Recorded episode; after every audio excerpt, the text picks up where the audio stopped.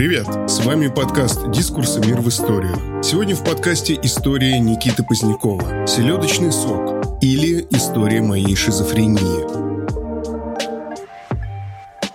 Дома я расставил по пустой квартире изображения Буд и Бадхисав. Ходил и оплевывал все. Считал, что моя слюна отгоняет демонов. Я же этим ртом мантры читаю. Так арт-брюд художник Никита Поздняков рассказывает о начале своей шизофрении. Галлюцинации настигли его внезапно. Сначала появились звуки ада, а затем Никита начал чувствовать электромагнитные волны, видеть бесов, зеркальные порталы и сущности прилипал. Были и приятные моменты. Весной разгулялась эйфория, и художник ощутил себя яблоней, на которой созревают плоды. В повести «Селедочный сок» или «История моей шизофрении» Никита рассказывает о своем личном опыте мистических галлюцинаций, общении с бесами, обрядах очищения, принудительном лечении в психиатрической клинике и ее обитателях. Почему художник вынес из дома имущество на сотни тысяч? Куда постоянно пропадали его шапки и кальсоны? Как Никита пытался пробудить людей и что подарил ему сосед-цыган за доброе дело? Почему не нужно вступать с нечистью в бой? Как выглядит Вселенная? Что рассмешит санитаров психушки до слез?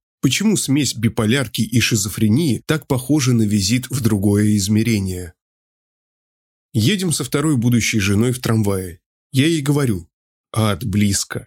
Тогда я действительно это почувствовал. Она не поняла и забыла. В тот же или следующий день в метро я уже слышал звуки этого ада, лязг цепей и ужасающие крики. Крыша съезжает постепенно. Ты этого не замечаешь. Твой мир просто меняется. Ад близко. И как я этого раньше не замечал? Ну ладно, живем в новых реалиях. Потом появляются призраки, бесы, демоны. И ты уже воспринимаешь это как обычное дело. Вступаешь в контакты и конфронтации. Начинаешь колдовать. И понимаешь, что у мира есть двойное дно. Другие измерения, которые в моем случае наслоились на реальность.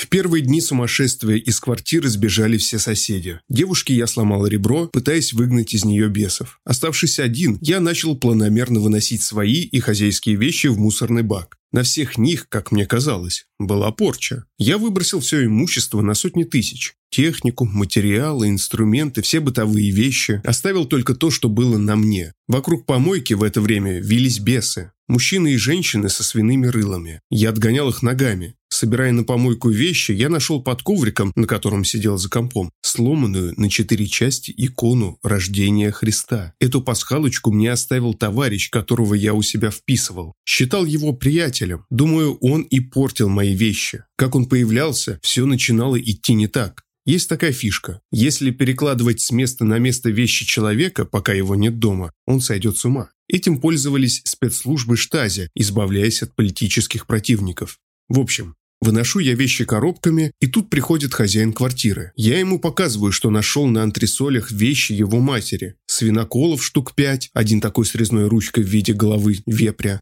сжженные свечи, мотки непонятного тряпья. Говорю ему, помогай выносить, это же и твоя карма. Он странно на меня посмотрел и стал помогать. Выходит на улицу с коробкой и идет к баку мусорному. А за ним потихонечку увязывается бабка в черном. Как будто шаги крадет. Я подлетаю к ней. «Стой! Куда идешь?» Бабка говорит. «Туда иду». А сама рукой влево показывает, а головой вправо. «Иди нахуй отсюда!»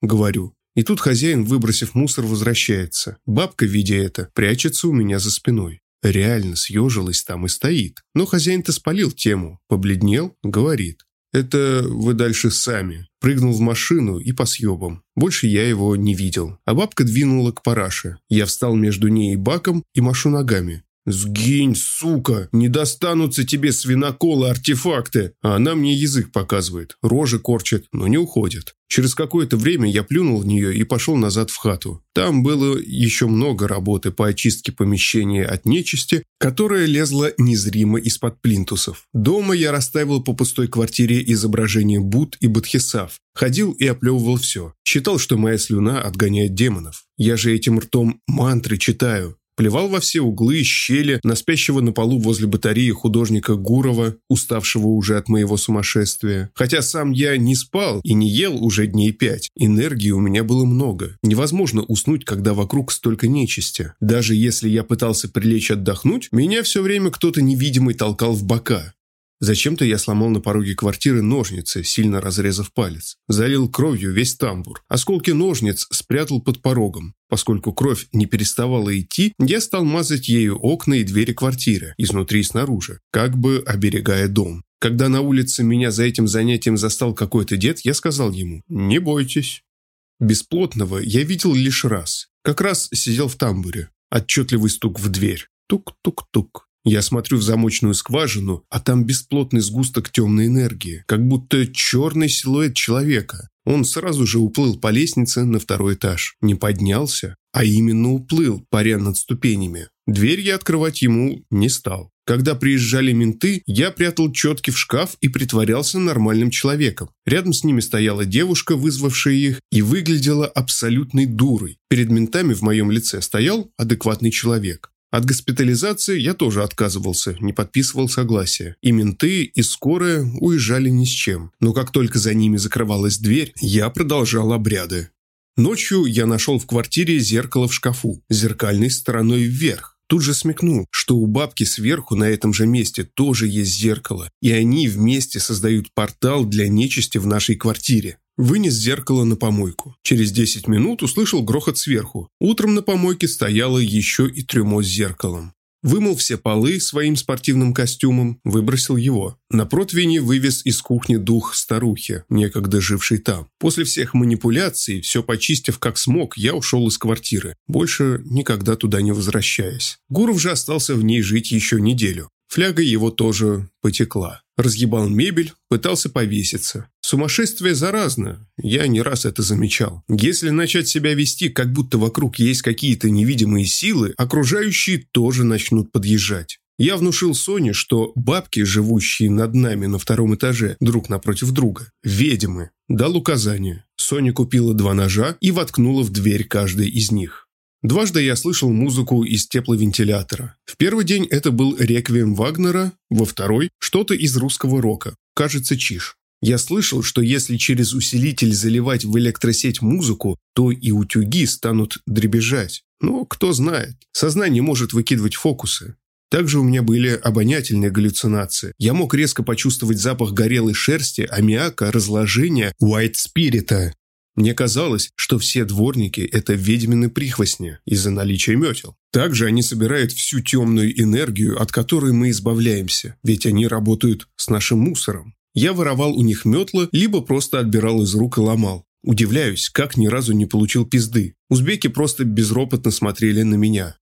Покинув свою нехорошую квартиру, я направился в буддийский центр, но по дороге еще должен был избавиться от хвоста. Я чувствовал, что темные силы следят за мной. Доехал до торгового центра галерея и стал петлять по бутикам, теряясь в толпе. Но потом меня осенило. Мои старые вещи меня выдают. Я купил новую цветастую шапку вместо своей черной. Надел ее наизнанку и подуспокоился. Зашел в какую-то парикмахерскую. Спросил, где у них туалет. В туалете снял носки и спрятал их за трубами. Вышел на улицу и двинулся дальше. Чувствую, кто-то следит за мной. Резко обернулся. За мной шел узбек-парикмахер. Я плюнул в него, он тут же развернулся и пошел в другую сторону. На Сенной я почему-то заблудился, хотя знаю этот район хорошо. Уже смеркалось. Я спрашивал дорогу прохожих, но все равно ходил кругами. Когда все же нащупал путь, поднялся очень сильный ветер мне прямо в лицо. Я с трудом мог продвигаться вперед. В буддийском центре ребята что-то заподозрили, хотя я просто сидел в углу. Сначала вышел шаман, ребенок одних наших буддистов. На нем был парик из новогоднего блестящего дождя. Эти фольгированные волосы закрывали его лицо. Он долго смотрел сквозь них на меня. Затем кто-то принес тыкву, и все буддисты стали чистить ее по очереди, поглядывая на меня. Я знал, что это некие колдовские манипуляции. Они меня чистили.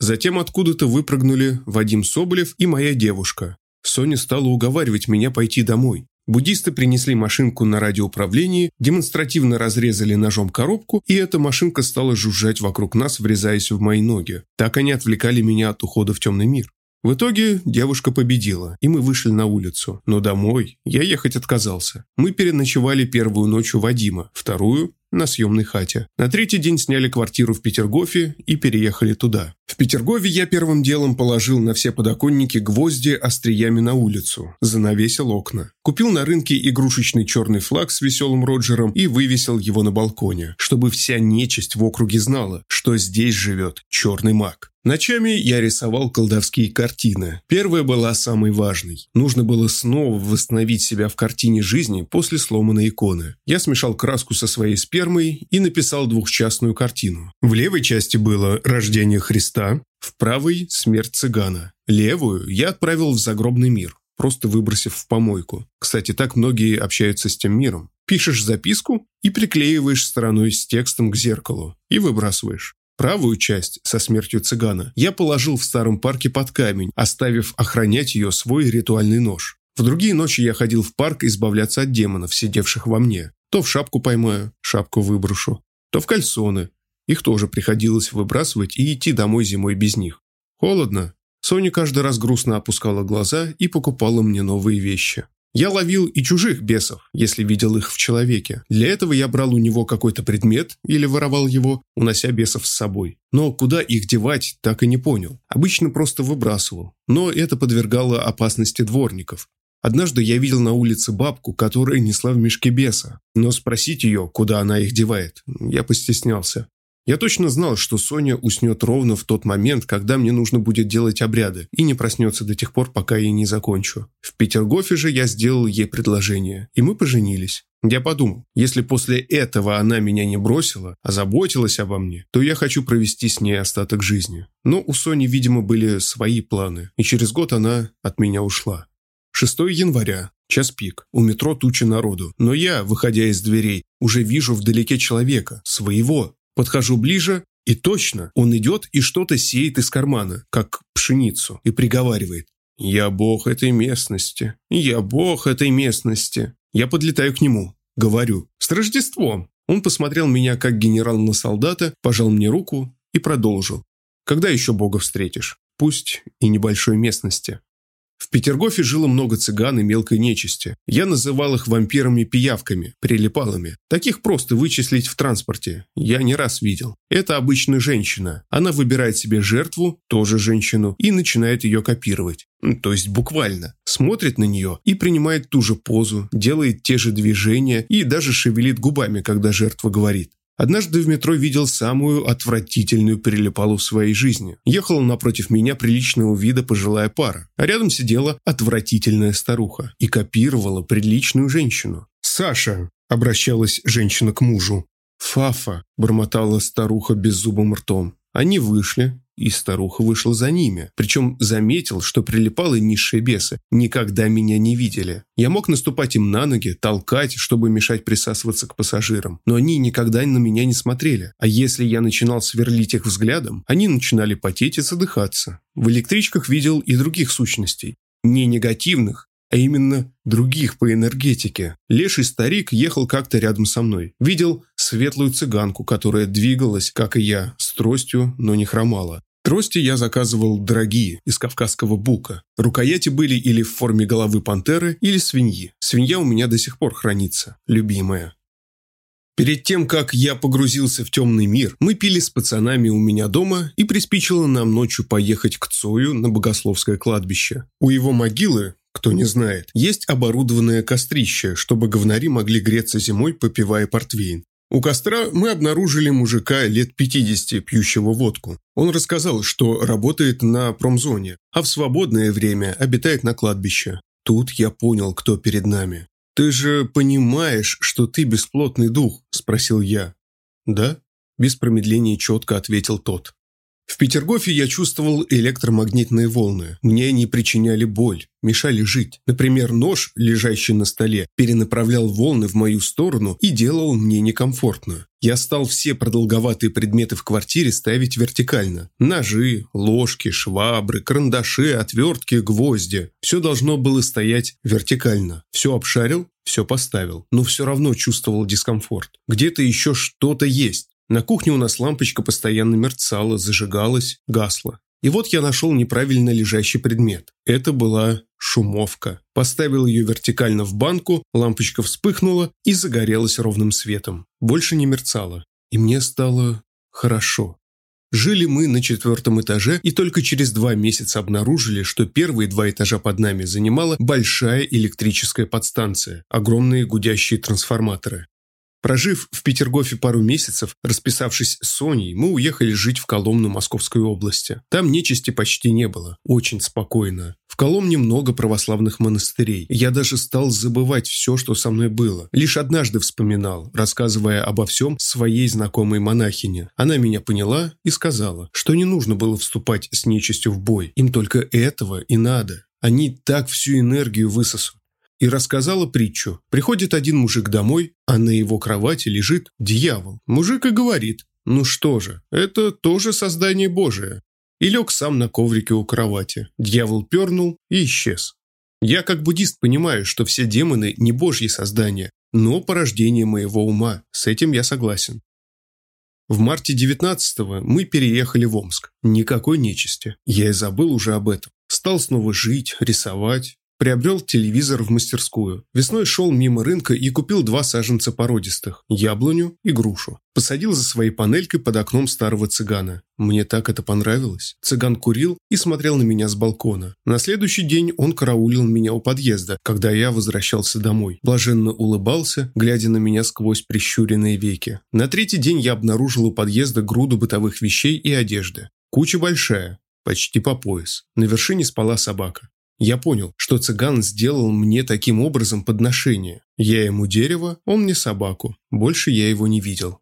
Весной дышалось во всю грудь. Цвели сирени, и я постепенно стал ощущать себя деревом. Я чувствовал, как под мои ребра залетают птички, курлыкают там, улетают. Приятное ощущение. Они жили на моих ветвях. Я чувствовал, как шумят листья в моей голове. Через день на мне уже набухали яблоки. Ночью прилетали Будды. Я чувствовал, как они шарят руками в листьях и срывают яблоки. Такая радость. Но на следующий день яблоки стали перезревать и падать на землю. Больше никто не прилетал. Стало немного печально. Я ходил по парку с тростью и проделывал для яблок в земле дырочки. Садил семена.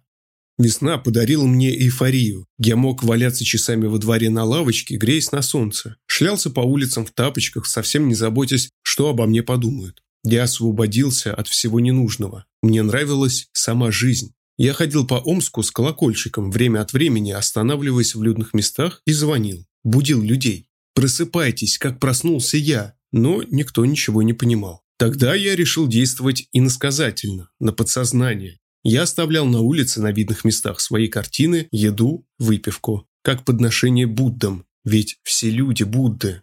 Спиздил стоявший в падике веник и посадил его во дворе. Каждый день выходил с ведром воды и поливал его. Забавно было наблюдать за реакцией соседей. Снова перестал спать и есть. Однажды часов в пять утра я курил на балконе и увидел, как один Кент пиздит другого. С десятого этажа я слетел секунд за пятнадцать. Спас мужика. Он был испуган. Привел его домой, стал поить чаем и курить с ним траву. Жена уже не обращала на это никакого внимания. Входную дверь в квартиру я не закрывал, как в том меме. Вообще Похуй, даже дверь открыта. Приходите, берите, что хотите. Мне ничего не надо. Можете и оставить что. Я не против. Цыганская философия. Никакие вещи нам не принадлежат. Все дано нам в использовании. Сидели мы с мужиком, пили чай. Я на табуретке в позе лотоса. И чувствую, что взлетаю. Под меня, как под колокол, залетают потоки энергии. Будда ведь тоже в форме колокола сидит. И вообще вселенная в форме колокола. Тогда я это понял. Мужик мне вещает что-то, а я совсем его не понимаю. Захлестывает эйфория. Если бы не держался за табуретку, испортил бы потолок. Через час жена уговорила меня поехать в психушку. Я согласился, ведь со мной все было в порядке. Нечего бояться. В психушке за закрытой дверью жена что-то долго рассказывала психиатру. Потом позвали меня. Спросили, как дела? Я сказал, что лучше всех. В углу уже наготове сидел здоровенный санитар. Врач с хитрецой посмотрел на меня и как тест на адекватность спросила, «А покажи, что у тебя на животе написано?» А на животе у меня на самом деле есть татуированная надпись. Но вместо этого я расхохотался и показал ей хуй. Санитар скорчился от смеха. Мне связали руки и отвели в отделение. Там я продолжил прикалываться. Накинул на плечи простыню и стал делать вид, что я врач. Подходил к психам, смотрел у них горло, щупал пульс, спрашивал о самочувствии. Потом услышал, что Антона из пятой палаты выписывают. Я захожу в палату, строго спрашиваю. «Кто тут Антон?» Один пухлый парень говорит. «Я».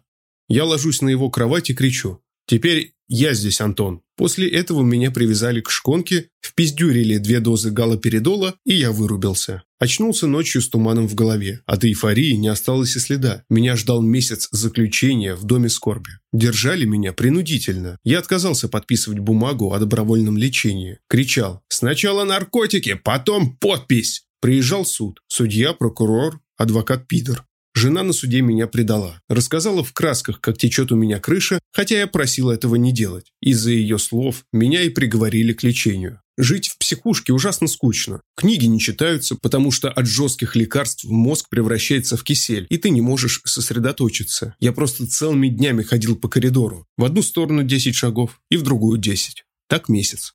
Иногда играл в нарды с Илюхой, который косил от армии. Он перед походом в военкомат по повестке изрезал легонько себе вены. Оттрубил в дурке две недели и никуда служить не пошел. Уважаю. Настоящий пацан никому не служит. Жрать давали одну капусту и компот из сухофруктов с червяками. На завтрак – каша холодная. На обед – баланда. Один в один такую же я ел, когда сидел в спецприемнике. Вода и капуста. Иногда попадались рыбьи хребты и хвосты. Мяса не было никогда. На ужин та же капуста, но тушеная. Банный день два раза в неделю. Два раза в неделю выдавали телефоны на пять минут. Свиданки тоже нечасто. Курить только пять раз в день. После еды. Курева очень не хватало.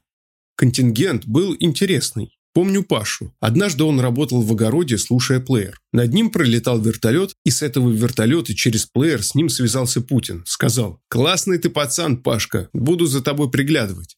В фамилии Славы жил Бог. Собственно, этот Бог и вещал через Славу. Поведал мне, что второе пришествие будет уже в этом веке. И спросил совета, чего бы такого наврать санитарам, чтобы побыстрее выписали. Миша по вечерам нам играл на гитаре. А в миру он чистил карму людей. Забирал ее на себя, от того и страдал. Мише долго не становилось лучше. Но однажды санитары обнаружили под его матрасом склад сплюснутых таблеток и все поняли. Миша остался еще на месяц. Собственно, Мишу и Славу я уговорил принимать таблетки хитростью. Мише я сказал, что тоже чищу карму, и с таблетками мы быстрее отсюда выберемся и сможем продолжать помогать людям. Славе же я сказал, что Бог не против лекарств, что он его сюда и послал проверить веру. В детстве Слава посмотрел фильм «Страсти Христовы», был сильно впечатлен. У его матери тоже шизофрения. Нашла коса на камень. Иногда я встречаю его в городе. Он также не пьет таблетки и время от времени снова залетает в дурдом. Как постоянному клиенту, ему уже оформляют инвалидность и пенсию, хотя он молодой парень. Лежал в моей палате узбек. В жизни у него было хорошо. Жена, работа, машина. Он совсем не пил, только ездил в деревню Пушкина мацать план. Но угораздило его как-то выпить бокал шампанского. Что-то в голове заклинило, он бросил все и убежал из дома. Полгода бомжевал, жил на теплотрассах. Разучился говорить. Привезли обоссанного. Но химия делает свое дело. Через два дня оклемался и стал жрать как не в себя. В психушке ему справили гражданство и паспорт. В жизни он заебался бы это гражданство получать. Повезло, что ли? Психиатр как-то при мне спросил Артема, зачем тот сломал дома телевизор. Мама жаловалась. Артем ответил, что тот над ним смеялся. Парень долго не приходил в себя. Через три недели его пребывания в психушке его спросили, долго ли он там. Он ответил, что дня три-четыре. Вышел я из дурки теплым июньским днем. Поскольку лечился принудительно, меня на прогулки не выпускали, и я очень истосковался по свежему воздуху и солнцу. Рядом был гипермаркет. Я сел на его парковке жопой на асфальт и сказал, что никуда не пойду, пока не впитаю побольше солнца. Сидел около часа. Меня объезжали машины. Жена принесла кофе и сказала, что я должен наблюдаться у врачей. Но я больше туда не ногой. Медсестры время от времени приходят домой к моим родителям, где я прописан, и ищут меня. По телефону я шлю их нахуй. Диагноз. Шизоаффективное расстройство. Это смесь биполярки и шизофрении. А может, я просто побывал в других мирах? В нижнем с чертями и бесами, и в верхнем с Буддами и Бодхисаттвами. Сейчас я хожу к частному психотерапевту. Ничего ему не рассказываю. Просто беру рецепты на нейролептики. Нечисть меня больше не беспокоит. Вторая по счету жена ушла. Живу на съемной хате и мечтаю о своей, чтобы завести хотя бы кошку. Спасибо, что слушаете нас. Если вам нравится, что мы делаем, подписывайтесь на «Мир в историях». Нас можно найти на всех подкаст-площадках. Там же можно и оценить наш подкаст. И, конечно, присылайте ваши истории на почту. Дискурс – некоммерческий журнал. Поддержать подкаст можно на нашем сайте. С вами был Николай Носачевский. До встречи.